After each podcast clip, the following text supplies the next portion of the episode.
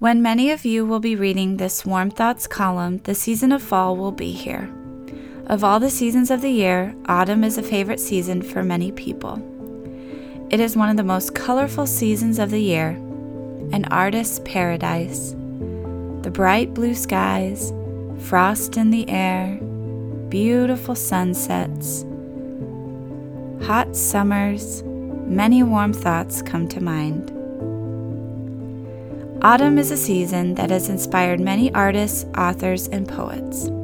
Samuel Butler states that autumn is the mellower season, and what we lost in flowers, we more than gain in fruits. It seems this year has gone faster than normal, my friend mentioned to me very recently. I'd like to share the thoughts of another author on how fast the year passes along life's way. So the year passes, Earth spins, rain fall, nights come, stars shine. Whether I stop to notice or rush blind by, and time when it touches me weighs heavy. So much to do, so much done.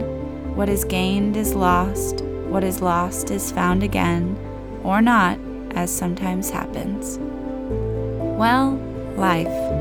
Here we are, and this green leaf will be brown next year. I offer it to you as tithe for the time given us and for the mystery movements of stars and sky. Sarah Litsky. Enjoy the tangy fragrance of autumn, leaves changing their green of summer for flaming red, yellow, and brown, blue haze on the distant hills, the large harvest moon shining on rows of cornstalks and pumpkins where a country road meanders and the glorious sunsets in the autumn time of year. Another warm thought. As we walk through the autumn of our lives, for some the footsteps may be slower, they may know the way better. Have many warm thoughts on autumn days.